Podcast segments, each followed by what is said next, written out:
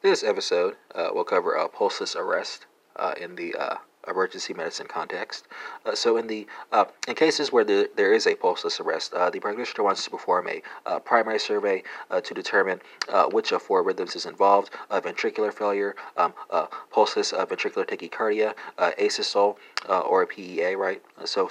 For ventricular failure or a pulseless ventricular tachycardia, you want to attempt um, unsynchronized uh, cardioversion uh, before performing a secondary survey.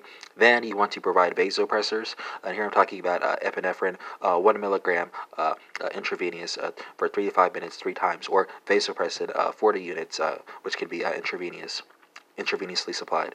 And you want to uh, replace uh, only the first or second dose of epinephrine, right?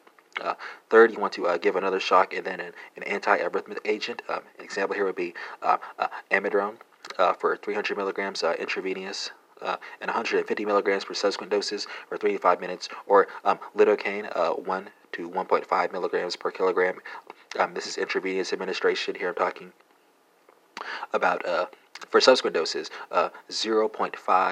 uh, to 0.75 milligrams per kilogram right, uh, for five to ten minutes. And then uh, finally, uh, well, not finally, uh, uh, this is the, pen- penultimate uh, step. you give another shock and return to the vasopressor step and continue in this vasopressor shock, antiarrhythmic shock loop until the patient regains a pulse um, or resuscitation efforts are stopped. finally, this is the final step. Um, if torsades de pointes develops, then you provide magnesium, one to two grams uh, intravenous, right? Uh, I hope I didn't. Uh, I hope I didn't uh, butcher that. But again, there are Spanish and French lessons uh, under a separate umbrella, and there I try my best uh, to adhere to, to, the grammatical and pronunciation rules. But Texas accent is you know, uh, sneaking in here. So, uh, what about um, asystole, right? What about those category cases within pulseless arrest? Well, here um, you proceed to the secondary uh, survey, right? Uh, and then you only provide uh, vasopressors. Um, if uh, bradycardia develops, and then you provide atropine, one milligram intravenous administration for three to five minutes, three times. regardless of type, you also want to remember to attempt to identify and treat the underlying cause of the cardiac arrest, right?